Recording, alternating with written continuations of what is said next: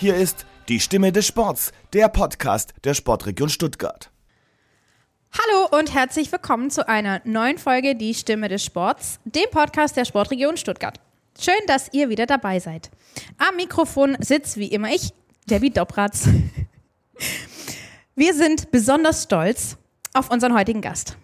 Eine Sportlerin, die seit Jahren zur Weltspitze im Beachvolleyball gehört. In Stuttgart zusammen mit ihrer neuen Partnerin Sandra Ittlinger trainiert und seit Oktober 2021 Präsidentin des Vereins Athleten Deutschland ist.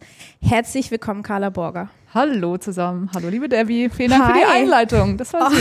vielen, vielen Dank. Ja, also ich, ich freue mich total, dass du da bist, wirklich. Ja, ich finde so, wir hatten ja schon im Vorgespräch eben auch, ne, wie viel Gemeinsamkeiten mhm. wir haben. Wir können so viel, eigentlich müssten wir uns regelmäßig unten auf dem Kaffee treffen, damit wir unsere Wor Worte austauschen können. Und, äh, ja, ich finde auch. Ja, gerne. Ich, äh, wie gesagt, das ist ja nicht weit auseinander, dein nee. Büro und unsere Trainingsstätte. können, wir, können wir unglaublich gerne machen. Aber ähm, schaffst du das überhaupt mit deinem vollen Terminkalender? Ja, ich meine, essen muss ich ja zwischendurch, das ist immer das Gute. Ähm, ja. Ich sitze viel am Fahrrad, da höre ich mir zumindest mal Sprachnachrichten an und äh, ja, aber es ist schon sehr, sehr viel mehr geworden. Also ich merke, dass ich viel terminieren muss. Ich müsste auch noch viel mehr eigentlich meinen Tag durchplanen. Ähm, bin oft auch unzufrieden. Ich habe es jetzt in unserem eigenen Podcast auch nochmal erwähnt, dass ich diese Woche ähm, ja, ich komme gar nicht hinterher, ein paar WhatsApp-Nachrichten, ein paar E-Mails und so weiter und dann wirst du dann so, so auch latent so unzufrieden mit dir selber und dann bei, nein, so ich, ich habe nur 24 Stunden am Tag und ich kann auch nicht mehr, ich bin keine Maschine, ich habe zweimal Training am Tag, ich habe Physiotherapie, ich habe Yoga, ich habe Mentaltraining, so die Woche ist voll. So, und dann geht das einfach nicht. Und dann ist es halt so, dass es halt manche Sachen dauern länger bei mir und manche gehen dann schneller, manche wieder nicht und dann darf ich aber auch nicht unzufrieden mit mir sein. Nö.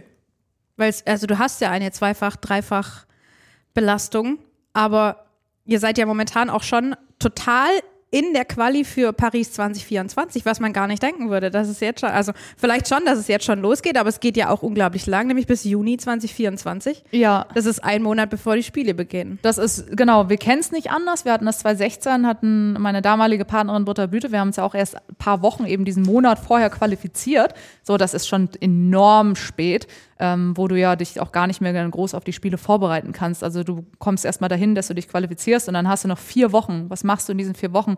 A, bist du körperlich, mental einfach belastet ähm, du kannst nicht frei machen oder so ein bisschen, um dann wieder vielleicht ein paar Wochen vorher so Krafttraining so zu setzen. Aber eigentlich bist du dann bei Olympia, um da zu sein, aber hast gar nicht mehr diese Endkräfte, um das dann eben noch dann auf dem, auf dem Court zu bringen. Deshalb, die, wir hatten jetzt vor zwei Wochen unser erstes Turnier in Doha. Das war so ein, so ein Vorturnier, ja, ja, was heißt Vorturnier? So, es, es ging schon los. Ähm, sind jetzt nochmal in der Trainingsphase und werden Mitte März dann ähm, eben was sind das, vier, fünf Turniere in Folge haben und dann äh, im Mai ist noch ein bisschen wieder weniger, dann geht's wieder, also es ist wirklich der, das, das ganze Jahr 2023 ist voll. Die WM-Weltmeisterschaft findet im Oktober erst statt, das ist auch neu. Das gab es in unserem Sport auch so noch nicht, dass du es jetzt auch so dein Training erstmal komplett anders steuern musst, ähm, weil du eben erst hinten raus in der Saison deinen Höhepunkt hast, was äh, so auch keiner kennt. Ich komme gleich nochmal zurück auf dein Trainingspensum, was ja schon unglaublich ist und, und wie schwierig es dann auch wird, auf den Punkt eben fit zu sein. Möchte aber ganz kurz einmal einhaken ähm, zum Thema Doha. Mhm. Da hast du ja doch auch schon ein bisschen eine History. Da habe ich tatsächlich eine History, ja, wenn man das so nennen möchte. Da ging es um eure Spielkleidung. Mhm. Tatsächlich, dass die euch damals, ich glaube, ja, ein, zwei Jahre ist vor es her. den Spielen plus eins, also ein und, nee, doch 20. 20. 2020 müsste es gewesen sein. Haben, wollten, wollten die euch vorschreiben, was ihr anzuziehen habt? Oder war es nicht Spiel? 21, weil der Tokio selber und Tokio dann das war, Jahr, ich glaube 21 war das. Okay. Also ich muss auch erstmal rechnen. Ja, 21. Also doch, dann ist genau, doch 21, zwei Jahre her. Circa zwei Jahre. Ja. Genau, nee, da ging es darum, wir hatten in Katar schon seit vielen Jahren gibt es ein Männerturnier. Sie wollten dann auch weil da eben Geld steckt, ähm, eben auch ein Frauenturnier ausrichten, was ähm, erstmal ja gut war, auch in der Corona-Zeit, dass wir eben noch ein Turnier mehr hatten. Das ja, war ja der Gedanke und äh, erstmal ja auch richtig und gut.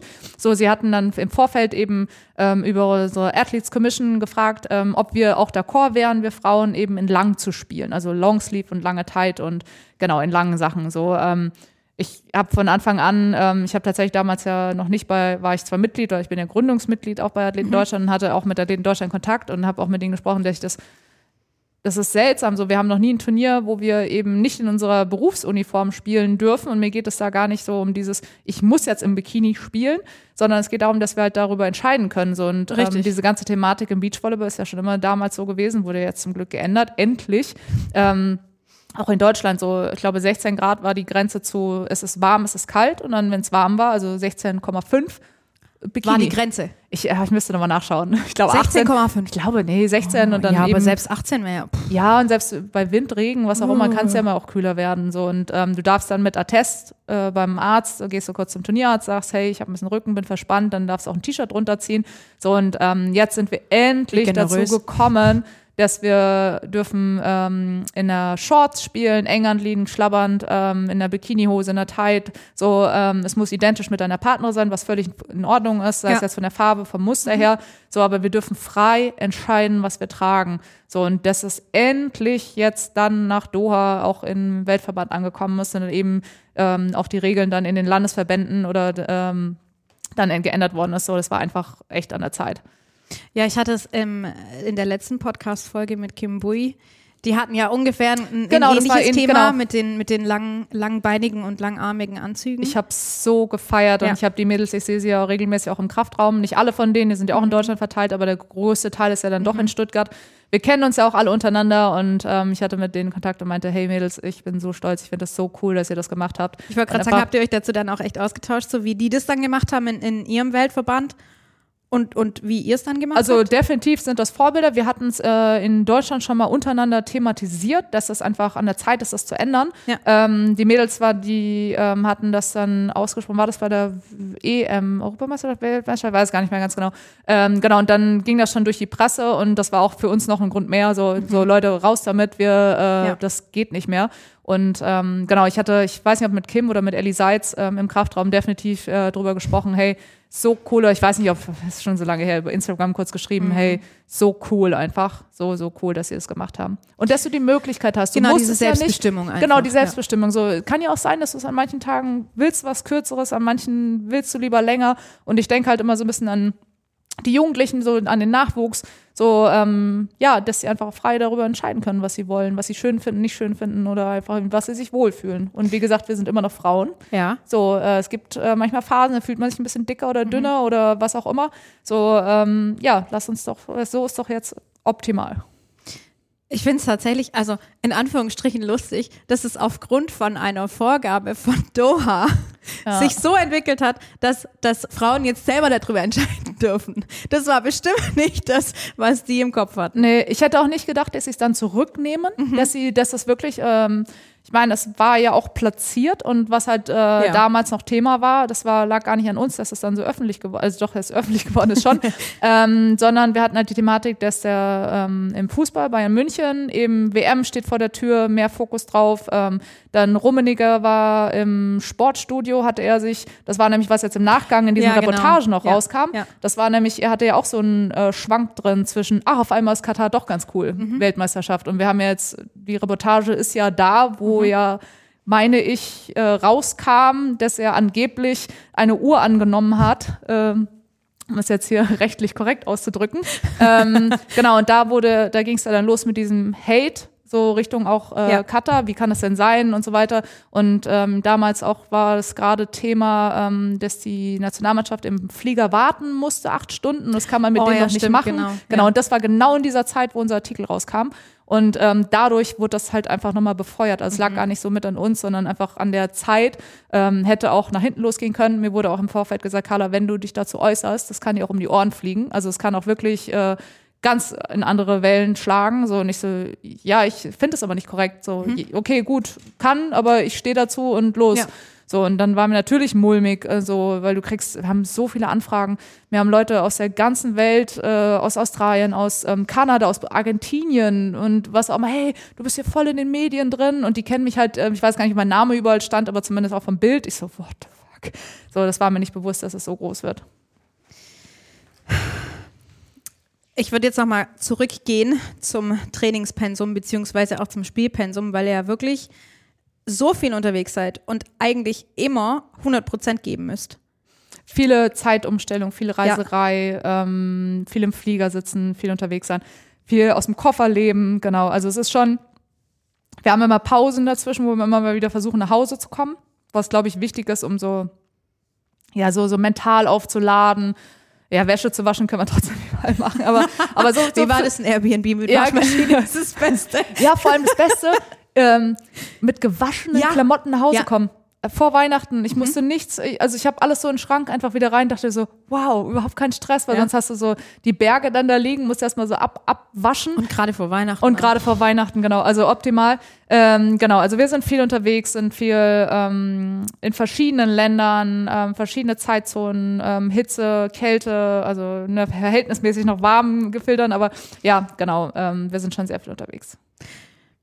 Es ist nachher so, dass zwei Pärchen je Geschlecht zu den Spielen fahren. Genau, nach Paris. Also pro Nation zwei Teams, Ah, also vier Frauen, Ja, also, also vier Männer. Vier Frauen, vier Männer. Ja. Das wird ein bisschen schwierig bei der vielen Konkurrenz in Deutschland. Bei den Frauen momentan. Jetzt kann man ja auch auch anders formulieren und sagen, hey cool, wir haben Frauen, die die Möglichkeit haben. Weil die Männer haben ja nur nicht so viel Konkurrenzen. Genau, also so. Also, wir jedenfalls haben nicht so extrem wie bei euch Genau, Frauen. bei den Frauen ist wieder, auch Mhm. in Tokio, ähm, auch äh, für Rio waren deutlich mehr, also eigentlich konkurrieren in Deutschland meistens die Frauen dann eher Ja. untereinander. Also wahrscheinlich wird es auch in Deutschland entschieden und auch gar nicht, ob wir weltweit in die Rangliste reinkommen. Mhm. Ähm, man kann sich das so vorstellen, gerade ähm, die Turniere sind alle offen. Das bedeutet, ähm, da gibt es keine kein Limit an ähm, Nationenteams, also beispielsweise Brasilien sind acht Teams richtig, gibt es, ich weiß nicht, sechs richtig gute Teams einfach so. Und äh, in der Vergangenheit war es so, dass auch am Turnier nur best eine bestimmte Anzahl an äh, also Teams aus einer Nation teilnehmen durften. Das Ja. wurde nämlich jetzt gelockert. Jeder, der Punkte hat, egal aus welcher Nation, darf spielen. Das bedeutet jetzt unsere Rangliste, unsere Weltrangliste auch, ähm, USA, unglaublich viele College-Spielerinnen und Spieler, ähm, mehr bei den Frauen auch, ähm, Brasilien, unheimlich viele Teams. Das heißt, die ganze Weltrangliste wird wahrscheinlich voll sein mit USA, Brasilien. Und ähm, Jeweils die ersten acht. Also Genau, ja, genau, ist einfach äh, voll. Und äh, das heißt, die Wahrscheinlichkeit, dass wir, wenn wir alle vernünftig spielen, sag ich mal, dass wir in, äh, die, in das Ranking reinkommen, ist relativ hoch. Ja. So, und dann wird sich wahrscheinlich dann intern entscheiden, wer in Deutschland die Nase vorne hat. sprich, es geht tatsächlich gar nicht so darum, wer jetzt besser platziert ist in der Weltrangliste.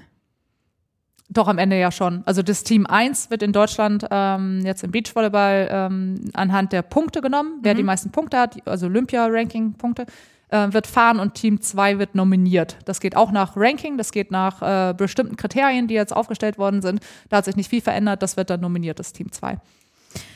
Wir haben gerade schon über eure Konkurrenz gesprochen. Gerade eine, eine der, ähm, wie soll ich es mal sagen, dir wahrscheinlich sympathischsten Konkurrenzen ist deine ehemalige Partnerin. Die äh, Julia Sude spielt jetzt zusammen mit Isabel Schneider. Isabel Schneider, die ehemalige Partnerin von Sandra Ittlinger. Genau, Bäumchen wechsel dich. Wir haben untereinander getauscht und äh, genau, das ist auch gut so und völlig in Ordnung. Und äh, das, das ist für mich schon wieder alter Tobak, weil es jetzt auch schon wieder fast ein halbes Jahr Ja. her ist. Und äh, ja, Trainiert ihr alle hier in Stuttgart? Ich, also Sandra ist ja meine Partnerin Mhm. nach Stuttgart gezogen direkt, ähm, hat relativ schnell auch eine, ihre Wohnung in Hamburg gekündigt, hat hier super schnell eine gefunden in Stuttgart, was auch schon ein Phänomen Nicht ganz so war. einfach ist. genau, wie ihr es ja wahrscheinlich alle kennt. Ähm, genau, also wir sind in Stuttgart, ähm, unsere Base mit unserem Trainer, mit einem polnischen Trainer und äh, was die anderen machen, weiß ich nicht. Ich weiß, dass sie jetzt viel unterwegs waren. Ich weiß nicht, wo sie trainieren und wie sie das genau gestalten. Ich sehe sie kaum. Also ähm, wir haben also ihr nichts mit versucht es schon so zu trennen. Ja, Also- ich habe klar, wenn du sie jetzt irgendwo siehst oder zufällig auf Instagram jemand was postet, dass sie da irgendwo bei einem Turnier waren oder irgend sowas, das kriegst du schon mit. Ähm, aber es ist jetzt nicht, dass ich aktiv danach suche. Also mir sind die beiden, die sollen ihr Ding machen, wir machen unser Ding und fertig. So, ich habe sie jetzt in Stuttgart selber nicht gesehen, also kaum gesehen. Ähm, also Juli jetzt ein, zweimal, aber ähm, Isabel habe ich bis jetzt noch gar nicht gesehen. Also ich weiß gar nicht, was in deren Team überhaupt los ist. Du hattest schon relativ viele Partnerinnen. Ich mache auch schon 20 Jahre Leistungssport Ja, ja, da darf man ja auch ein paar Partnerinnen haben. und Trainer und, Und ja, genau. klar. Ähm, wie bleibt man denn, wenn man sich trennt, miteinander verbunden? oder auch nicht? Wahrscheinlich eher nicht. Tatsächlich? Weil, ja, du hast ja dann nichts mehr zusammen. So, du gehst ja, wenn du eine Partnerschaft eingehst, hast du so ein Ziel, dafür arbeitest du und wenn das das dann nicht mehr gibt. So, ich glaube, mit Julia war auch eher noch so eine, ja, wir haben es schon verstanden, aber es war schon sehr, äh, okay, das sind unsere Ziele, wir gehen jetzt danach und so pragmatischer vielleicht. So, wir haben es auch wenig in Hotelzimmer geteilt. Wir haben jetzt auch mal was privat gemacht, aber jetzt, wir haben uns nicht verabredet. So, das wäre also jetzt auch gar nicht so in den Kopf gekommen, hey, lass mal einen Kaffee trinken. Das ist zum Beispiel jetzt mit Sander anders. Wir meine, natürlich auch durch unseren Podcast sehen wir uns mindestens einmal die Woche. Wir sind ähm, mit dem Hund ab und zu spazieren. Ähm, sie hat einen Ridgeback, ähm, waren letzten Sonntag beispielsweise ähm, den ganzen Nachmittag zusammen. Genau, und verbringen auch viel, viel mehr Zeit miteinander und lernen uns dadurch auch nochmal anders kennen. Und du bist so, du hast keine Zeit dafür. Du bist so in deinem eigenen Team und in deinem eigenen Fokus, was, äh, wie du dich verbessern kannst, was was da noch gibt und Sponsorentermine und hier und da und gucken, organisieren, dass du ja so ein bisschen Abstand nimmst von dem Alten. Sprich, es geht da tatsächlich vorrangig um so Zweckgemeinschaften. Im Endeffekt, ja. Wenn man es ganz runterbricht, ist es Ja. eine Zweckgemeinschaft, ja. hat es Vorteile, wenn man sich mit seiner Partnerin freundschaftlich versteht. Also ich finde immer, man muss so einen gewissen Spaß haben, weil es im Endeffekt Lebenszeit ist, die du da investierst. So, ähm, wir haben viele Sachen, die wir verpassen, sei es Geburtstage, sei es irgendwelche Familienevents, die du einfach nicht wahrnehmen kannst aufgrund dessen, weil du irgendwo beim Turnier bist, im Trainingslager oder du sehr viel Einschränkungen hast, eben auch was mal Feiern angeht, was lange wach bleiben, ähm, dann weißt du, dass du, wenn du jetzt, weiß nicht, Samstag unterwegs warst und bis morgens irgendwie tanzen warst, dass du sonntags nicht trainieren kannst, also nicht so, wie du es vielleicht sonst könntest. Du weißt, du hast in der Woche wieder Turnier, das weiß nicht, du willst deine Leistung bringen, da würde ich mir ins eigene Fleisch schneiden, wenn ich äh, sehr viel Alkohol trinken würde oder bis in die Puppen tanzen. So, und das ähm, ist teilweise schade, weil zum Beispiel ich habe richtig Lust, mal wieder tanzen zu gehen. So, mir geht es nicht um den Alkohol, sondern einfach nur um diese Musik und Tanzen. So, ich habe das schon Ewigkeiten nicht mehr gemacht, selbst auch nach Corona nicht oder so. Ich komme einfach nicht dazu, weil du so ähm, beschäftigt bist, natürlich jetzt auch mit Athleten Deutschlands, aber so, eigentlich ist es so schade, dass man so viel halt, ähm, ja, noch eben für den Sport, ähm, ja, ja, ja tut, äh, um dein, auf deiner Leistung zu bleiben, dass das so ein bisschen, ja, so Hobbys so hinten runterfallen. Also ich würde gerne mit dir tanzen gehen. Super gerne, wann hast du Zeit? Bitte, hol mich da raus.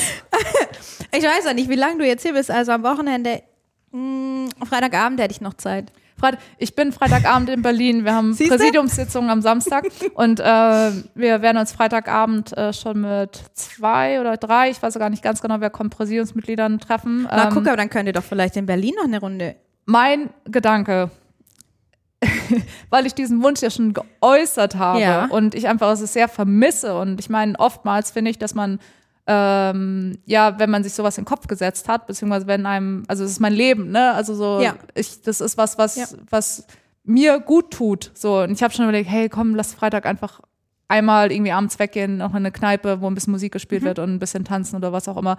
Wie gesagt, ähm, ich möchte Samstag auch fit sein.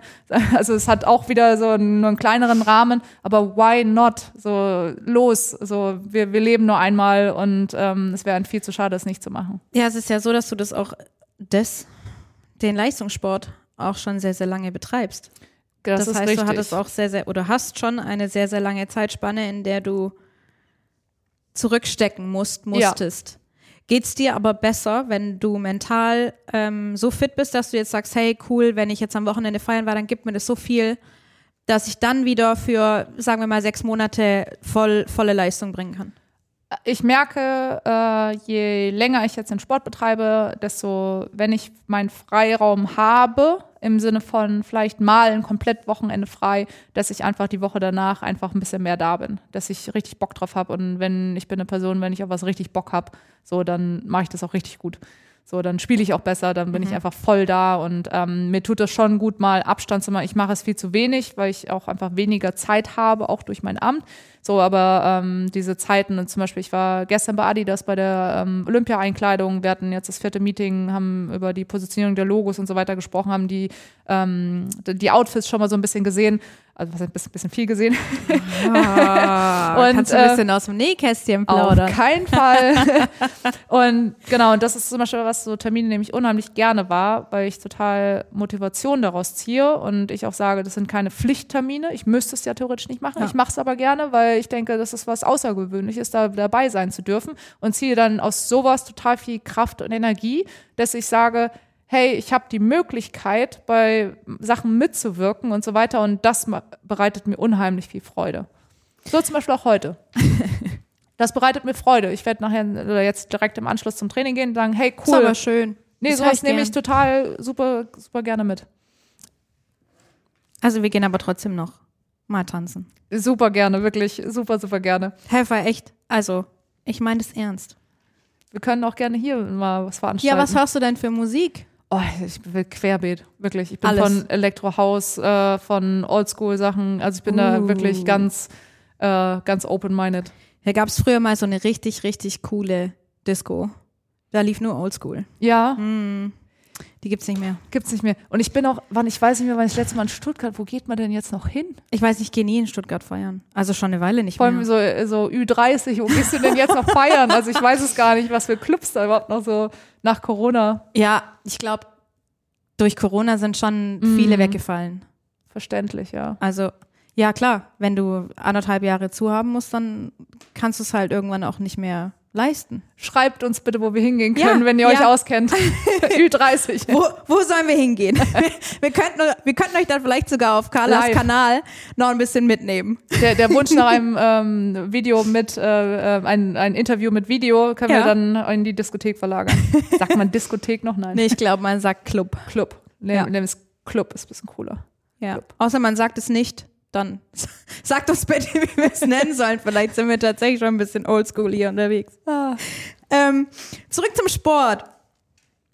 Du hast wie viele andere Beachvolleyballspielerinnen in der Halle angefangen. Genau. Das ist auch so ein bisschen.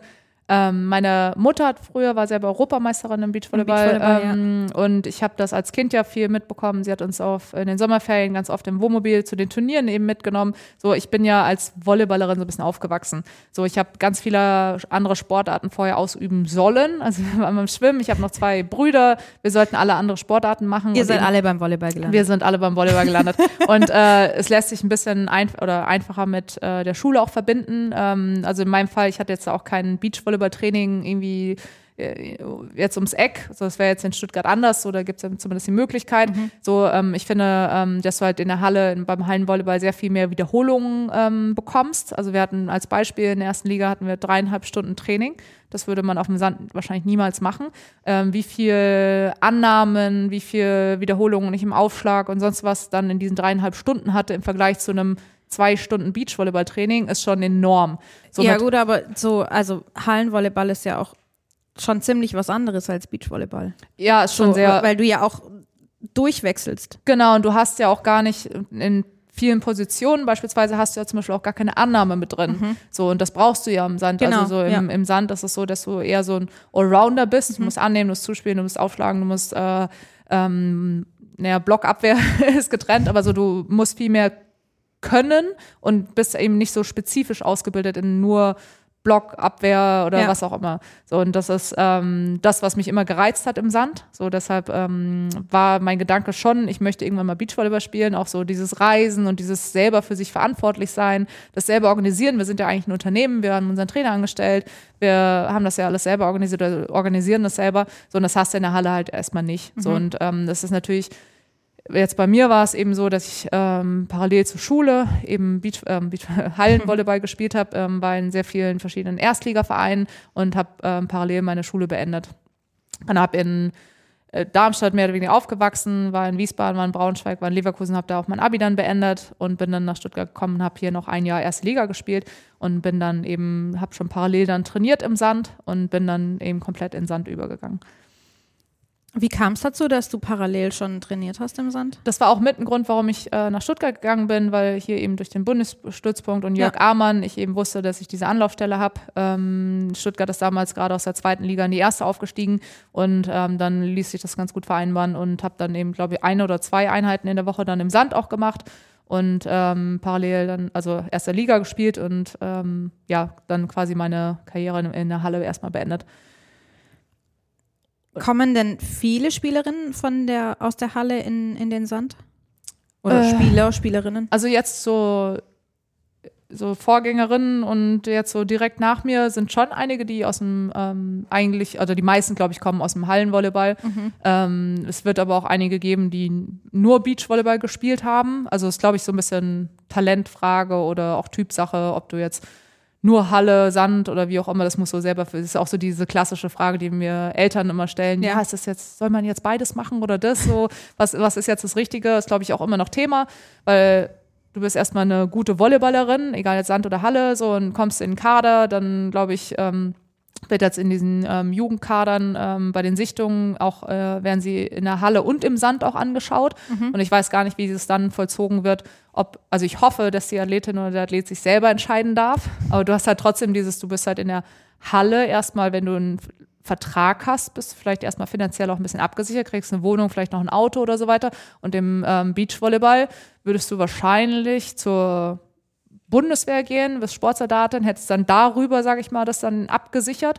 So, und das sind halt dann so auch Entsch- Entscheidungsfragen, was möchtest du persönlich? Und da, ähm, ja, ist das dann so ein bisschen, man kann viel erstmal das parallel laufen lassen, was ich glaube für die Ausbildung auch sehr gut finde.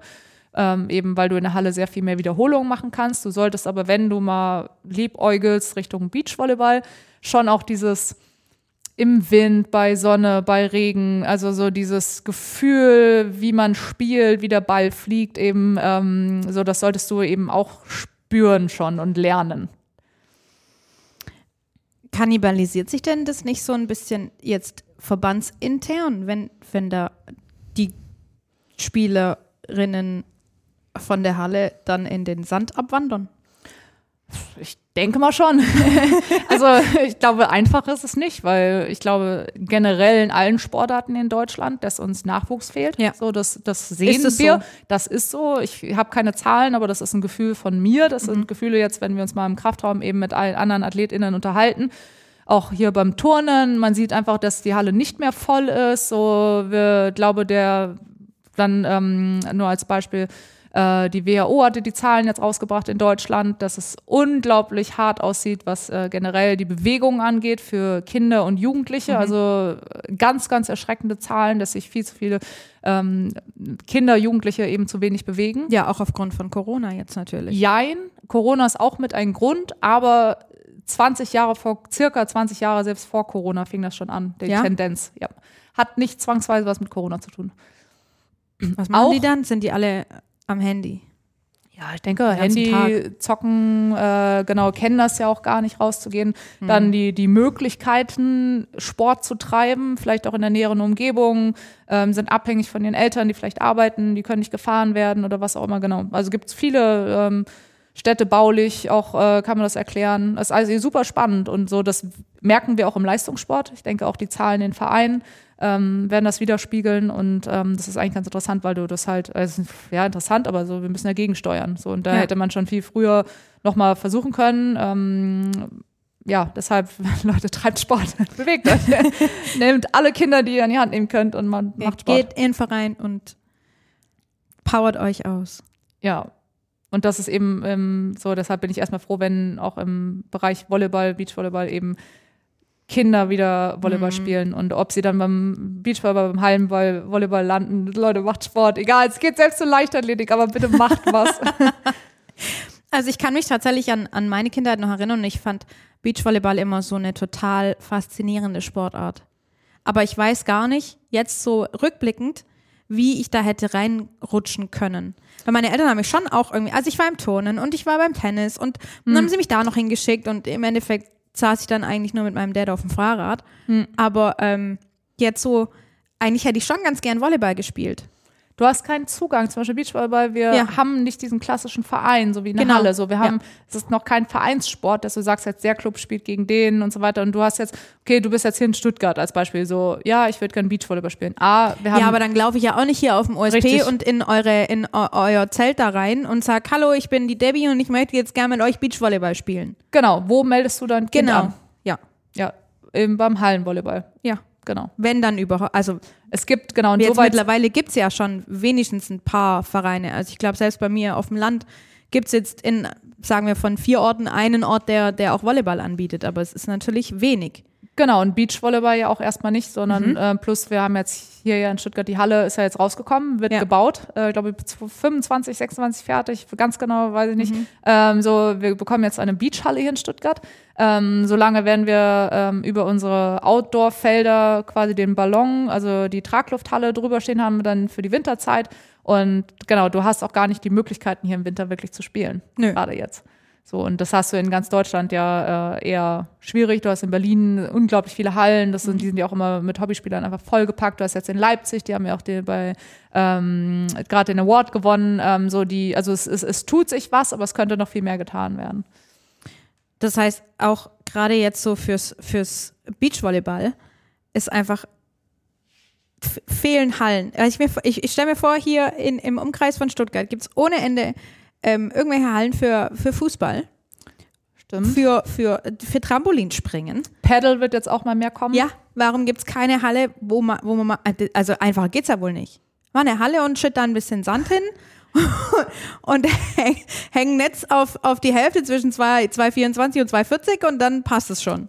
Klingt erstmal einfacher, du brauchst erstmal passenden Sand, dass er nicht so staubt, dass es passt. Du musst ähm, Also ich kann nicht in den Baumarkt fahren und einfach Sand Ja, kaufen. Das wird, glaube ich, ein bisschen schwer. Das ist eine Wissenschaft für sich. Äh, eine, Ach, nee. Wirklich eine eigene Wissenschaft. Ja, ja, diese Körnung, ähm, dann Staubanteil, was auch immer. Ähm, dann müsstest du sonst immer wässern, wenn er zu staubig ist. Wenn er zu nass ist, ist auch nicht gut.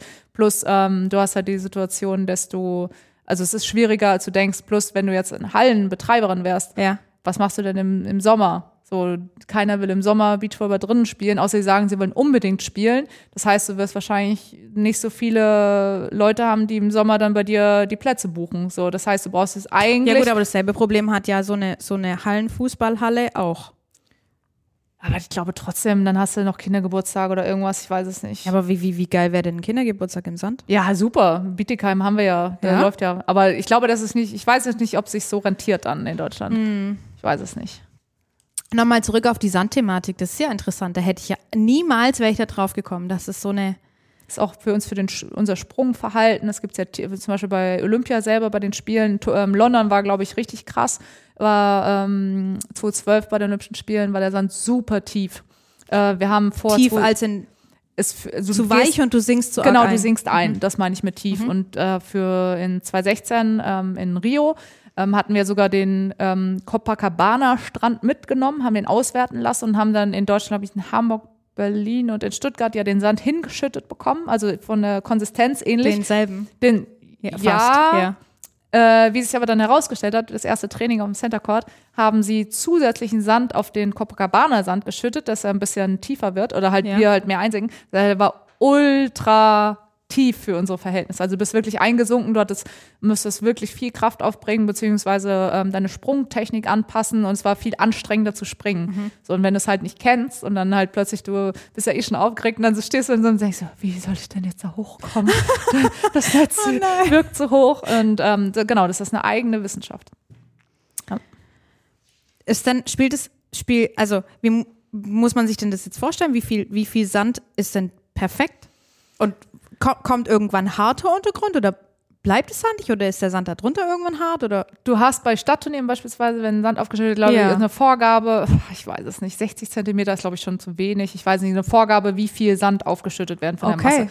Ähm, du hast, wenn du den Sand wässerst, ähm, oftmals, dass er sich eher verdichtet Mhm. und härter wird. Das heißt jetzt, äh, wir hatten es ähm, in Doha beispielsweise, hat es ähm, jetzt geregnet bei dem Turnier und der war steinhart. Ja. Also du bist da wirklich im Training, musstest du ein bisschen aufpassen, weil du, wenn du dann dich mal abgedrückt hast in der Abwehr, ähm, du vielleicht mit dem Knie auf eine harte Stelle gekommen bist, hat es auch wirklich wehgetan. Ähm, das war auch ganz interessant, weil wir die drei, vier Tage vorher eben auf diesem harten Sand trainiert hatten, kommen dann zum ersten Spiel in der Quali und die sind mit der Maschine durchgegangen, mit so einer extra Vorrichtung, dass der einmal so durchgerüttelt wird und auf einmal war er deutlich tiefer. Mhm. dann, okay, gut, das ist ein anderer Abdruck, ein anderes Verhalten, anderes Rennen und ich habe beim ersten Spiel, ähm, ich bin zweimal über meine Füße gestolpert und ich gucke Sandra, ich so, oh Sandra, es tut mir leid, ich, ich bin über meinen Fuß gestolpert, bin auch einmal so über meinen Zeh gerollt und Ja. ähm, so hingefallen. Und ich habe echt gespielt wie so eine Anfängerin. Wir haben zum Glück gewonnen. Aber dann ist, ah ja, stimmt, klar, die letzten Tage haben wir uns eben von harten Sand abgedrückt. Und wenn ich dann in der Abwehr stehe und dann das halt weicher ist, dann ist das halt ein ganz anderes Spielverhalten. Das heißt, du musst unglaublich flexibel sein oder ihr müsst unglaublich flexibel sein, was, was so die, die Begebenheiten und das Anpassen Genau. dann auch ähm, Plötzlich betrifft. kommt Wind auf, Ja. böig, äh, plötzlich regnet's, äh, der Ball wird schwerer. Ähm, also das macht ja auch was im Ball. Oder auf Höhe beispielsweise, ähm, wenn wir auf höheren, ähm, in, in Start beispielsweise, oder auch die WM wird auf über 2,5, glaube ich, stattfinden ähm, in Mexiko. Ähm, das heißt, der Ball wird anders fliegen, ganz andere Atmung und so weiter. Ja, Der Ball. der Ball. Wir haben einen neuen Ball, falls es noch Gutes nicht Thema. Hat. Ich habe gehört, er ist pink, sehr weiblich. Der sieht aus wie, wie nee, ist das Ka nee, Vitamalz. Diese, kennst du die Farben von Ja. Vitamalz? Und wenn er sich so rotiert schnell Ja. und ich manchmal so in der Ah, dann, Abwehr, äh, das dann wirklich ver dieser, ver verbinden sich die Farben quasi. ja, und das ist so, ähm, sind dann schöne Farben. Wie ein und der, Kreisel. ja, und der fliegt Ja. so auf mich zu und ich denke, oh, krass, schöne Farben. Und irgendwie erinnert mich das so ein bisschen an meine Und dann Kindheit. Und dann habe ich ihn auf dem Kopf. Nee, ist lustig manchmal, wenn er so höher ist und so sich schnell rotiert. Ich so, oh, schön, dann spiele ich ihn zu. Hm. Ja, äh, genau. Also wir haben äh, eigentlich nicht so schönes Thema. Ähm, die Farben sind schön, ja, aber nicht so schönes Thema. Ähm, der Weltverband hat Mitte Dezember oder wahrscheinlich Anfang, äh, Anfang Dezember 2022 entschieden, es gibt einen neuen Ball. Es war immer mal eine Diskussion und wir kennen auch, dass Bälle mal durchgewechselt werden nach, äh, nach einer olympischen Zeit oder nach äh, acht Jahren oder so. Das war schon klar, dass der irgendwann kommt. Sie haben jetzt quasi anderthalb Jahre vor den Olympischen Spielen entschieden, es kommt ein neuer Ball. M- Muss es vorher, also das können die doch nicht einfach so entscheiden. Ich dachte persönlich, als es rausgekommen ist, es sei ein April-Scherz, nur wir waren im Dezember, Ja, ja. April noch ein bisschen weit weg. Ja. Ähm, ich hätte es mir auch nicht niemals vorstellen können. Ähm, sie haben das halt auch komplett selber entschieden. Das heißt auch äh, die, die, die Vertreiber, die Partner, ähm, die wussten davon wirklich erst knapp vorher. Unsere Athletes Commission äh, wusste gar nichts davon. Die wurde auch gar nicht eingebunden. Nee. Die war noch dementsprechend sauer. Ähm, ja, die haben es einfach, weiß nicht, unter der Hand entschieden. Also Transparenz gab es da gar ja, aber nicht. das kann man, also geht, ge- ge- ich Man kann auch nicht einen Weltverbandspräsident haben, der in, äh, in Brasilien selber wegen Korruption ähm, äh, rausgezogen was ich meine, gehört zu haben, ähm, dass er selber nicht mehr nach Brasilien einreisen darf. Äh, das müsste man aber nochmal genau prüfen. Und er ist Weltverbandspräsident. So, da glaube ich, das sagt schon alles. Cool. Mega. Ja, ist so, wir wir hätten es ändern können, wären wir eine Stimme gewesen und hätten uns dagegen aufgebäumt, hätten wir auf jeden Fall was machen können. Es ist, ja, hätte, hätte, wir haben es nicht. Ähm, es waren wenig Stimmen, die irgendwas gesagt hatten. Ähm, uns wurde ja dann noch gesagt, wir dürfen nicht über den Ball sprechen, weil er eben erst im Januar äh, offiziell ähm, rausgekommen ist, eine offizielle Vorstellung von diesem Ball gab. Ähm, so, wir können es jetzt nicht mehr ändern, wir akzeptieren es, haben ja mit ihm jetzt auch schon trainiert, haben halt auch nur vier bekommen, das ist halt auch das Thema. So, es gab nicht genügend Bälle und wir haben jetzt letzte Woche. Wie kann es denn von einem, von einem neuen Volleyball nicht genügend Bälle geben? ich Wir weiß, müssen da alle mit, also auch Amerika, äh, äh, Brasilien, alle.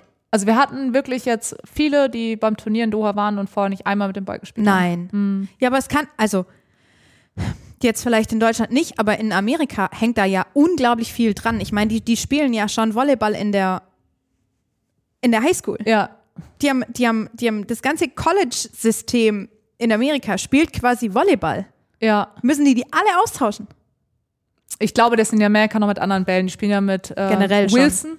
Die haben eine ganz andere Marke. Wilson. Und deshalb, und die Amerikaner äh, innen beispielsweise haben auf ihrer eigenen Tour, die ja auch sehr, ähm, eigentlich würde ich sagen, die größte weltweit ist, Ja. die AVP ist ja eine richtige Marke, also richtig coole Events auch. Mhm. Ähm, die spielen mit Wilson. Das heißt, sie kennen das ja gar nicht anders, als wenn sie auf der Welttour spielen, auf der World Tour, dass sie eben ähm, mit Mikasa dann dort spielen ähm, der enorm immer sehr flatteranfällig war und ganz andere Eigenschaften. Das heißt, für sie ist dieser Um, für sie ist es wahrscheinlich besser, weil der jetzige Ball dem Wilson eher ähnelt. Okay. Und ähm, aber interessant, die zum Beispiel haben immer gewechselt.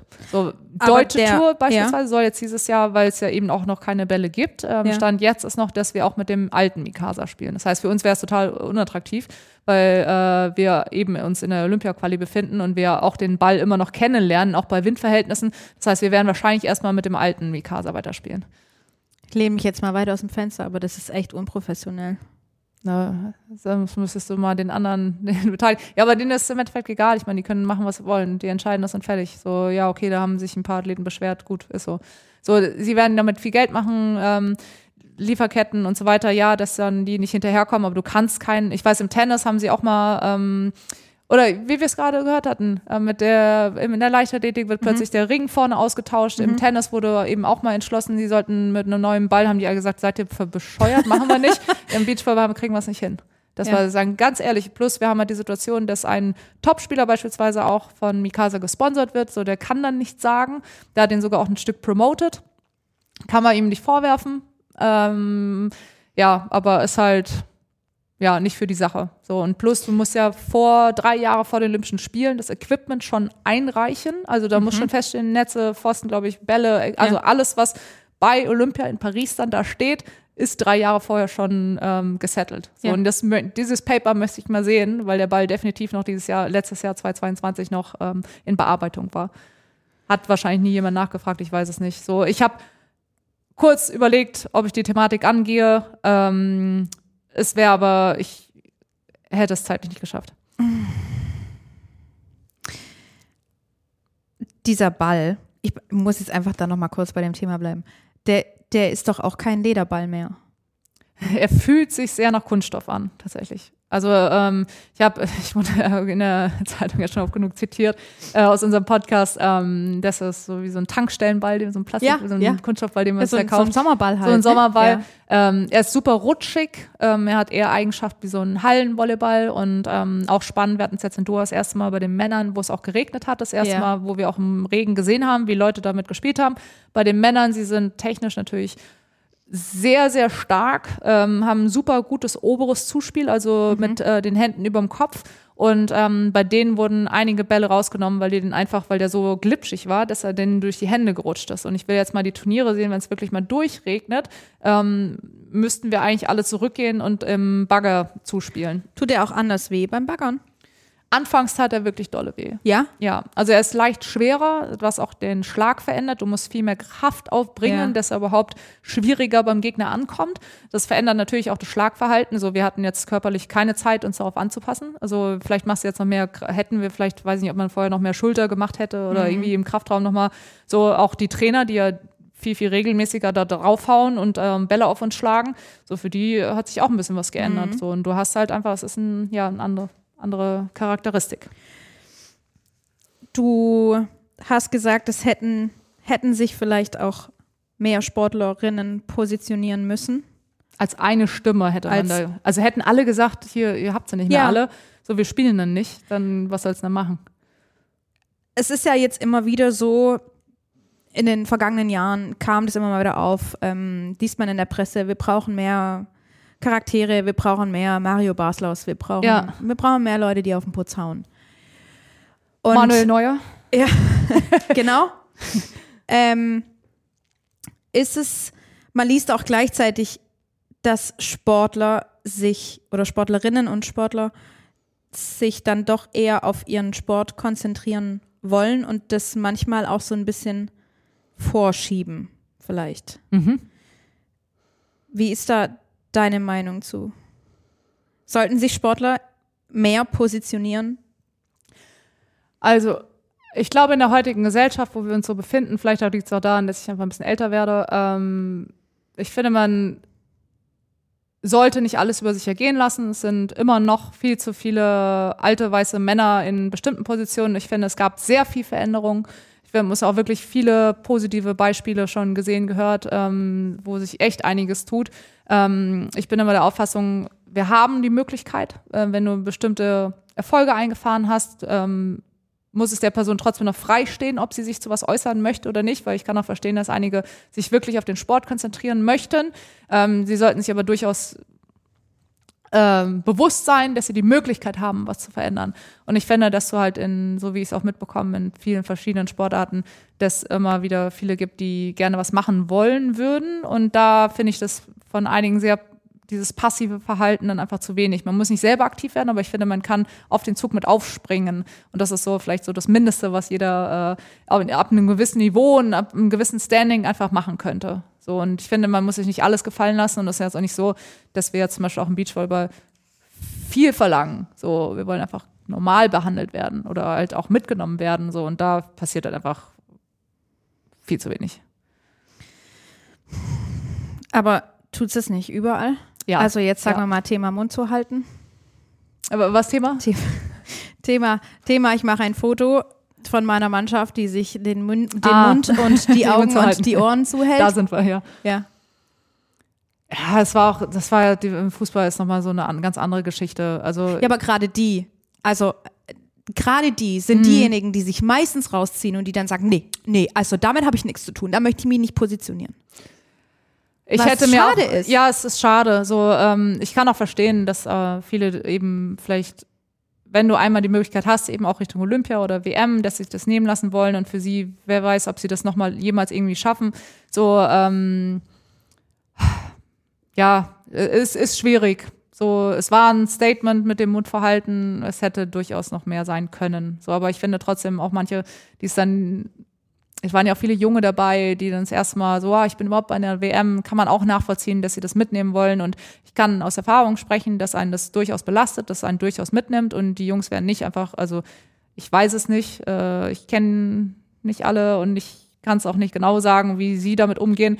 Ich selber, mein Gefühl war, auch die ganze Thematik, die wir in Deutschland hatten, dass eben Deutschland, äh, finde ich, gut auch sich positioniert hat und auch viel gesagt hat. Also, gefühlt waren wir so mit das einzige Land oder mit anderen noch zusammen, Ja. aber so in Argentinien war das ja nie Thema. Da wurde es ja, Ja, gar nicht erst einfach, ja. thematisiert. So, ähm, was wollte ich jetzt überhaupt sagen? Ähm, mit den ähm, Spielern, ähm, Die Ja, frisch dabei sind. des, ja, desto eben, je mehr du zulässt und das an dich rankommen Ja. lässt, so dein Ziel ist eigentlich, der Ball darf nicht in unser Tor und der Ball muss ins gegnerische Tor. So, und je mehr du dich dann damit mit anderen Sachen noch beschäftigst, das macht was mit dir. Und besonders bei diesem heikleren Thema äh, jetzt in Katar oder die Themen, die da ja aufkamen, ähm, war mein Gefühl schon vorher, die werden die Vorrunde nicht schaffen. Also ich habe das auch zu Hause bei allen gesagt, so, wenn du dich damit so krass auseinandersetzt. Ja. Ich hatte selber in dem Jahr, ähm, in dem ersten Jahr, wo ich dann selber in Katar auch gespielt hatte, in Doha, ähm, ich war halt nicht gut. Ich habe einfach, ich habe mich so unwohl gefühlt. Ich habe mich so unwohl gefühlt und ähm, ich hätte einfach nicht hinreisen dürfen. Dieses Jahr war es anders, war auch ein anderes Setup, aber dieses Jahr, das erste Jahr dann für mich in Doha war, war nicht gut. Ich hätte es nicht machen sollen. Ich, deshalb war ich schon so innerlich so, okay, ich glaube nicht, dass sie die Vorrunde überleben. Aber schlimm genug, dass es ja hier auch wieder um einen Weltverband geht, der seinen SportlerInnen sagt, "Sch- du darfst nichts sagen. Darf nicht sagen. Ja, du- was sollen sie denn sagen? Sie sind abhängig, äh, was, ja, anders abhängig. sie verdienen wahrscheinlich äh, mehr, aber so, sie haben auch ihre Verträge und Ja. sonstiges. Und ähm, bist du dann der Einzige, der dann da den Mund aufmacht und äh, du den Fokus der anderen störst? Ich, ja, Das heißt, du hast ganz schön viel zu tun als Präsidentin von Athleten Deutschland. ja, ich, ja, also so, wir haben eine ganz tolle Geschäftsstelle, ganz viele ähm, aus unserem Präsidium selber, die super viel ackern. Also wirklich, wir sind ein ganz klasse Team. Ähm, wir versuchen alles. Ähm, es könnte noch so viel mehr gemacht werden. Ähm, also was heißt nicht gemacht werden, aber noch so viele mehr Themen, auch vielleicht im internationalen Bereich und so weiter. Ähm, wir haben jetzt ein paar Neuanstellungen. Ähm, das wird jetzt in den nächsten Wochen, ähm, haben wir ein paar Stellen ausgeschrieben, jetzt Ende des letzten Jahres schon. Und ähm, ja, es gibt sehr, sehr viel, viel Arbeit und äh, es macht Spaß, aber es ist sehr viel. Es sind wahrscheinlich auch unglaublich viele Themen, die äh, lange auch nicht angesprochen werden sollten, nicht durften vielleicht auch. Ja, dürfen als un- unabhängiger, unabhängiger Verein, darfst du, kannst du sagen, was du möchtest. So. Also im Sinne von äh, das, was äh, für unsere Mitglieder gut ist, halt eben zu verändern und anzusprechen. Ja, aber du merkst ja selber, du bist Gründungsmitglied von Athleten Deutschland. Hm. Ihr hattet am Anfang schon extremen Gegenwind, allein aus, aus dem eigenen Land.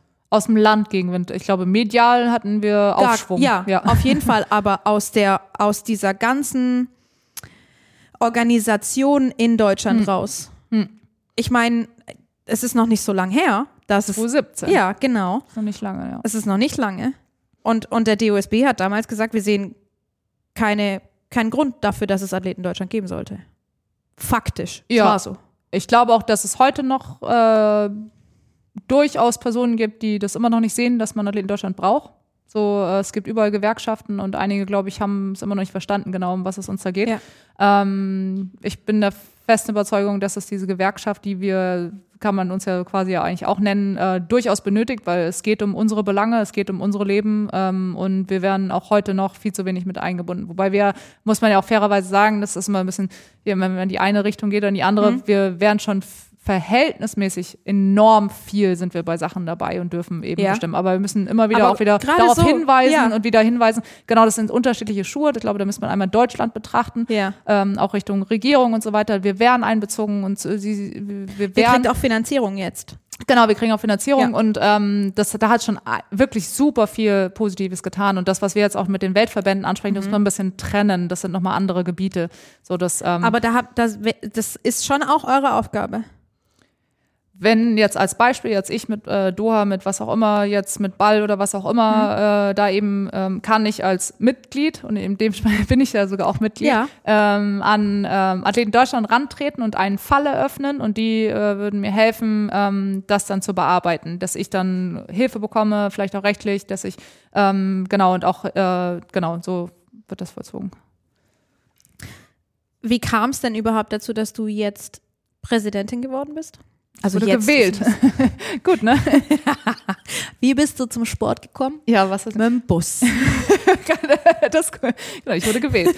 äh, wie ich dazu, genau, ich war, ich kenne Max Hartung, mein Vorgänger, ja schon sehr, sehr lange. Ähm, ja, wir sind auch befreundet und habe das ja äh, von Stunde eins an verfolgt. Ähm, als Gründungsmitglied auch schon und war ja immer mit ihm auch im Austausch und äh, genau, und dann war eben seine Amtszeit vorbei. Er hatte dann auch mal angeklopft, hey, kannst du das denn vorstellen? Ich war jetzt ein bisschen skeptisch, weil ich dachte so, ich will nicht so viel Arbeit, äh, hör mir auf. Und sie haben es, glaube ich, auch ein bisschen angeflunkert. So, ähm, auch die Geschäftsstelle, die meinten, ja, man, die, alle, die sich im Präsidium haben aufstellen lassen, haben eben nochmal gesagt, ja, wie viel ist das denn? Und was, ne? Das ist deutlich, viel, deutlich größer, als wir alle gedacht haben. Ja. Ja, ja, ja, deutlich. Also wir haben irgendwann auch mal, sag mal, hattet, hättet ihr gedacht, dass es so viel wird? Nein. Du? Nein. Also Genau. ihr jetzt Präsidiumsmitglieder. Genau, wir Ja. hatten nicht damit gerechnet, dass es so viel ist. Und ähm, ich bin im Endeffekt froh, dass ich es gemacht habe. Ich glaube, ich hätte mich dann geärgert. Wobei Wenn es war, lag, lag ja nicht hättest. in meinen Ja. Händen. So, Ja. Ich habe mich ja aufstellen lassen. Ähm, Hattest du denn jemand, der, der gegen dich kandidiert hat? ja, unser, mein, äh, unter anderem zum Beispiel unser Vizepräsident Tobias Preuß. Ah. Genau. Ähm, und wir sind aber auch, ja, das, wir sind ein Team. So, ähm, ich habe Phasen auch, wo ich raus bin, wo ich einfach nicht kann, auch äh, mal privat. Ähm, genauso er arbeitet auch so und wir unterstützen uns da alle und ähm, sind da also wirklich so toll, wie viele auch von uns im Präsidium dann Interviews übernehmen und das dann jetzt zum Beispiel die ganze Russland-Thematik. Er war bei Lea Krüger, die auch im NADA-Aufsichtsrat, sie hat da ganz viel in die Richtung gemacht, weil sie es auch im Fechten noch, glaube ich, mit einer der ersten Sportarten an auch betroffen hat, ob Russland eben zurückkommt oder nicht. Also ähm, wir sind ein ganz tolles Team. Das heißt, da gibt es auch kein böses Blut, weil du Erste geworden bist und er nur Zweiter und so weiter. Müssen wir Tobi fragen, aber ähm, nein, nein, ich glaube, nein, ich, also ich habe zumindest nicht das Gefühl.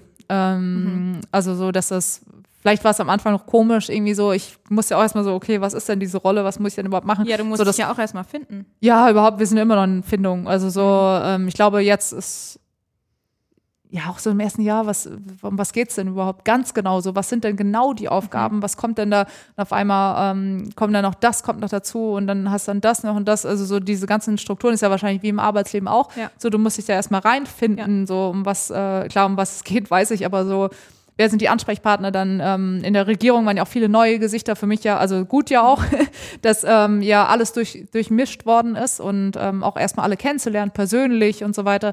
Das ist natürlich ähm, ja braucht eine gewisse Zeit. Du hast das Amt für vier Jahre inne. Genau. Und du kannst dich hinterher auch nicht ein zweites Mal wählen lassen. genau. Das ist äh, in den Statuten so verankert. ja. Hat damit zu tun, dass einem die Macht nicht zu Kopf steigt. eigentlich lustig ne dass es dann weltweit die ganzen oder viele äh, Präsidenten immer wieder gewählt werden Mhm. dass es bei denen anders ist ja Das war, ich, ich meine, dass Wolltest ich auch auch mal ein Interview, ja, Ja. ich meine, ich habe mal ein Interview gelesen mit ähm, Max, Mm. wo er das auch speziell angesprochen hat, dass Hm. das von vornherein so geplant war, dass Ich find's, ich find's einfach gut. man da nicht zu, zu tief, weil, weil man ja genau dagegen eigentlich gegenwirken möchte. Ja. Diese, diese extreme Machtpositionierung oder wie du vorhin gesagt hast, alte weiße Männer in speziellen Positionen und sowas, die sich einfach immer wieder und wieder und wieder wählen lassen. Und Ja. ähm, Nee, ich find's äh, richtig gut, dass es nur, nur vier Jahre, ich meine, äh, ja gut, aber trotzdem ist ja jetzt fast schon zwei Jahre rum von den vier. fast. Ja, also anderthalb. Ja. Ja, ging schnell. Aber guck mal, es ist also allein die Einarbeitungszeit war ja jetzt schon fast beinahe die Hälfte von der, von der Ja. kompletten Amtszeit. ja. Meinst du, es wäre für dich einfacher gewesen, wenn du auch, auch, wenn du schon aufgehört hättest? Hm. Weil ich glaube, Max hatte, der hatte die Doppelbelastung, glaube ich, nur ein Jahr. Nee, der hatte dann noch ein halbes. Ja. Ja, doch, der hatte die ganze Zeit die Doppelbelastung. Die ganze glaube, Zeit? Ähm, der hat in Tokio ja Mitte des Jahres, ja, so ein halbes Jahr, dann hat er keine Doppelbelastung. Okay. Ja, gut. Ja, ähm, man muss natürlich auch unterscheiden. Fechtsport ähm, ist auch mit Reisen verbunden, aber deutlich weniger als jetzt beim Beachvolleyball. Das, das kommt bei mir noch hinzu. Das hatte ich aber auch vorher gesagt. Ich kann es nicht einschätzen. Ich kann euch nur sagen, wenn jetzt nach Corona das wieder anläuft und so weiter, dass ähm, ich super viel unterwegs bin. Wir hatten als Beispiel ähm, Präsidiumssitzungen, da war ich in Brasilien, einer war in den USA, einer war im Trainingslager da. Also wir hatten ja sogar mit der Zeitverschiebung da noch hinbekommen. Und Oha. das ist halt schon, oder Diana Eidberger, also Ja. Ruderin, die ja auch ähm, ja, dann in verschiedenen Ländern unterwegs ist. Und eben So, auch in verschiedenen Zeitzonen. Zeitzonen, ähm, so, wir haben es immer irgendwie hinbekommen und ähm, ja, und äh, deshalb ist es jetzt, äh, diese Doppelbelastung ist schon, schon enorm. Ähm, ich weiß aber auch nicht, weil du willst ja auch irgendwann so beruflich dann umsteigen. So, und ähm, so, ich glaube, auch neben Beruf kannst du das fast gar nicht ausüben. So, dann ist es vielleicht ganz gut, dass ich noch Sport mache, weil ich dann wenigstens noch mal so ein paar Travel-Zeiten haben, wo ich dann ein bisschen mehr Zeit habe, vielleicht als wenn ich äh, irgendwann in, in Berufsalltag einsteige. Heißt das, du legst damit vielleicht schon die ersten Steine für deine berufliche Zukunft? We will see. Ich weiß es nicht. Ich weiß nicht, wohin es geht, die Reise genau. Ähm, ich weiß, dass sie bis Paris geht. Und äh, Endet sie denn nach Paris? irgendwann wird es nach Paris enden. Ja, ich weiß aber nicht. Ich habe es mir selber Nein, nicht ja. festgeschrieben. So Okay. Paris klar als Ziel. Also du sagst jetzt nicht, ich mache Paris und in Paris ist mein letztes Spiel oder sowas. habe ich jetzt Nee. nicht im Kopf. Okay, So, gut. weil ich denke, danach wird es noch eine deutsche Meisterschaft geben Ja. oder noch Turniere danach. Wer Ja. weiß, was dann noch irgendwie angeboten wird. Also so, das kann ich mir nicht vorstellen. Mhm. Ähm, ich finde, es muss dann auch so ein bisschen, du merkst halt, ich mache über 20 Jahre jetzt Leistungssport, so, ähm, es macht Spaß, sonst würde ich es nicht machen. Es gibt aber schon so, wo diese Lebenszeit, die ich angesprochen habe, so, ich würde auch gerne andere Sachen wieder mal machen. So, und das, äh, der Drang, der kommt, ich merke, da kommt Veränderung rein, je mehr ich eben mich jetzt in Podcasts oder auch selber damit beschäftige, so die Aussprache kommt immer mehr, dass dann Richtung Paris irgendwann auch danach dann eben die Zeit ist, dann sich mit anderen Dingen zu beschäftigen. Du musst dich jetzt auch noch mit anderen Dingen beschäftigen. Es ist äh, wir haben noch vier Minuten. Vier Minuten, ja. Dann musst du hier raussprinten, hast du vorhin gesagt. ist gut, dann bin ich schon warm am Training. Das ist gut. Richtig, richtig gut. Ich hätte noch eine, eine Frage tatsächlich zu deiner Position. Wie, wie schwer war es oder war es überhaupt schwer, sich Respekt zu erarbeiten bei, ich meine, du sitzt ja auch eben, wie du vorhin gesagt hast, mit, mit Regierungsvertretern, mit Vertretern vom DOSB, vielleicht auch mit Vertretern vom IOC zusammen und bist ja eigentlich nur, ich sag's mal in Anführungsstrichen, die unmündige Sportlerin. Ja, Respekt verschaffen. Ähm, also ein Vorteil hat es eben noch aktiv, das wollte ich eben eigentlich noch sagen, aktiv, äh, aktive Sportlerin zu sein. Ich krieg viel mit. So ähm, allein in unserem Verband, ich krieg, ähm, tausche mich natürlich mit ganz vielen AthletInnen aus, sei es jetzt hier am Olympiastützpunkt in Stuttgart, sei es, wenn ich im Trainingslager bin, sei es irgendwo. Ich verfolge sehr viel.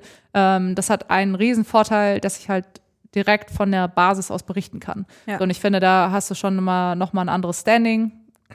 Klar, ich bin keine Poli Politikerin. So, wenn jemand von mir verlangt, dass ich es bin, nein, ich bin es nicht. Und wenn jemand verlangt, ich kann eine perfekte Rede halten, nein, kann ich nicht. Äh, ich habe auch eine andere Sprache als jeder andere, der diesen Job wahrscheinlich länger ausübt. Äh, das ist mir bewusst und das finde ich auch in Ordnung. So, so bin ich und äh, möchte mich da auch nicht verändern. Und ähm, ja, sehe eben diesen großen Vorteil, dass ich halt äh, selber noch in dieser Materie ganz tief drin stecke. Ähm, was verhältnismäßig andere eben, die schon weiter aus dem Sport raus sind, die Funktionäre sind halt, denen man das dann vorwirft, was auch ein natürlicher Weg ist, dass man nicht mehr ganz so viel mitbekommt, außer man hat halt vielleicht noch Kinder oder irgendwie so, die da drin mhm. stecken, ähm, dass ich eben daraus berichten kann. Aber es setzt ja auch eben gerade diese neuen Impulse, dass junge Menschen in Positionen kommen, in denen, in denen man sie nicht erwartet oder in denen man sie vielleicht nicht gesehen hat. Und dann passiert genau das, was du eben sagst. Vielleicht rede ich nicht so, wie die, die es davor gemacht haben, aber die, die es davor gemacht haben, haben es halt vielleicht auch nicht 100% gut gemacht. Mhm. Und insofern glaube ich, dass es überhaupt gar nicht darum geht, was, was, wie du es sagst, mhm. sondern was du sagst. Wahrscheinlich. Ich habe mich mit einer Kultusministerin darüber unterhalten, ich sage jetzt nicht den Namen, äh, die eben auch zu mir meinte, hey, du kannst es nicht von dir verlangen, dass du das kannst. Also so, äh, es verlangt auch keiner. So, wenn dann du selber, aber eigentlich mhm. äh, so, wir haben ja auch alle nicht angefangen, direkt dort zu sprechen, sondern mhm. wir mussten das ja auch lernen. So, du musst ja erstmal ja. da reinfinden. Und das fand ich eigentlich ganz nett und ganz cool, dass sie das so gesagt hat. Tatsächlich, ja. Sehr ja. sympathisch. Vielleicht würden die sich auch manchmal wünschen, sie würden noch anders reden dürfen. Anders reden können, ja. Ja. Es ist so drin, man lernt das ja auch mit Gendern ja. und irgendwie so dieses, also das ist ja auch ja, Gewohnheit. Halt, aber auch diplomatisch zu sein. Ja. So ständig alles immer kurz vorher im Kopf durchspielen. Mache ich jetzt gerade auch schon. Habe ich irgendwas Falsches gesagt in, meinem, in, ja, in meinen Ansprachen an natürlich. dich? Habe ich irgendwie mich zu arg positioniert? Wer weiß. Ähm, und wir reden auch nicht mal politisch. Jetzt, nee. Ich habe einen heiden Respekt vor Politikerinnen. Ja. Wirklich, ich, wirklich. Ich ja. finde das ähm, auch so diese, ja klar, jetzt kommen wir, ja, verdienen ja aber auch genug Geld und so weiter. Ja, aber die haben auch eine gewisse Verantwortung. Ja. Und klar, kannst jetzt sagen, die üben das nicht vielleicht nicht gut nicht aus und der eine sagt, der macht's gut oder nicht. Aber so auch diese Reden schwingen oder auch teilweise für Sachen nicht verantwortlich sein. Die müssen das ausbaden, stehen dann da vorne und müssen ähm, vielleicht sich vor der Presse rechtfertigen, diplomatisch antworten, um da irgendwie rauszukommen und irgendwie so und äh, baden dann Sachen aus, die sie gar nicht alleine entschieden haben, mhm. sondern die jemand anderes entschieden haben. Sie sind aber das Gesicht davon. Ja. So, und ich finde, ich habe vor einigen wirklich einen heilen Respekt da zu stehen. Ich glaube, es gibt wenig ähm, Arbeitsfelder, die öffentlich so angegriffen werden, werden ja. können, auch einfach weil sie so in der Öffentlichkeit stehen. Dann kommt wieder sehr, müssen sie ja nicht werden. Ja. kommt ja auch. Und halt auch diese Arbeitszeiten. Also die sind wirklich, ja. Äh, also von, äh, ich glaube, dass die meisten sonntags, ich glaube, sie haben ja ein Arbeitsverbot sonntags inzwischen. Einige sind trotzdem im Büro. Also so, das ist schon, schon. Auch die Nachtsitzungen und sowas. Es geht ja teilweise bis 12, 1, 2 und so. Ja, ich habe ein Interview, wann war das von Robert Habeck, wie er in Berlin war, abends er hat keine Milch mehr, er hat keine, seine Wäsche liegt rum, er hat es nicht geschafft. Er hat, hat er grade? Ja, und man das sieht so richtig, der war kurz, kurz vorm Weinen einfach, äh, dass er, äh, er hat gerade, glaube ich, noch so ein weiß ich nicht, ach nee, sein Müsli mit Orangensaft der Wasser gegessen oh. und er war nicht einkaufen. Er hat gerade mal seine Wäsche weggebracht, wenn überhaupt und so. Und dann siehst du erstmal so, was die für ein mhm. Pensum da abschrubben. Ja. Pensum. Pensum. Oh, oh. Trainingspensum. Oh, oh. Trainingspensum. Carla muss ins Training. Ich bedanke mich. Vielen, vielen Dank. Es hat mir sehr viel Spaß gemacht. Mir wirklich. Auch. Man darf euch dir gerne folgen auf Instagram. Sehr gerne. Als du, Carla Borger und zusammen habt ihr, glaube ich, auch eine neue Genau, Borger Ettlinger. Ja. Genau. Euren Podcast? Oh ja, Life is a Beach. Nicht verpassen. nicht nur über Beach, raus. wöchentlich, äh, meistens ja. dienstags und ja. es geht nicht über, äh, doch, natürlich Beachvolleyball, ja. weil unser Leben ist ne, am, am, am Beach, im Beach, ähm, aber auch ganz viel, glaube ich, persönlich so unsere Reise und auch lustige Sachen, glaube auch tiefgründig und man lernt uns auf jeden doch. Fall kennen. Ja, ich, also sehr kurzweilig, ähm, schön, schön anzuhören und ähm, man man reist mit euch so ein bisschen durch die Welt. Und sehr viele Internas. Ja. Siehst du, vieles konnten wir jetzt gar nicht ansprechen. Stimmt, die, die, das, das. Blatt ist eigentlich noch gefüllt ja, mit Fragen. Ja. ja, dann müssen wir uns wohl nochmal treffen. Auf jeden Fall. Erstmal zum Tanzen. Tanzen. Dann zum Kaffee. Und dann noch Und dann nochmal eine Podcast-Folge. Deal, bin ich dabei. Danke, dass ihr zugehört habt. Danke, dass ihr dabei wart. Ihr könnt uns natürlich gerne Feedback geben.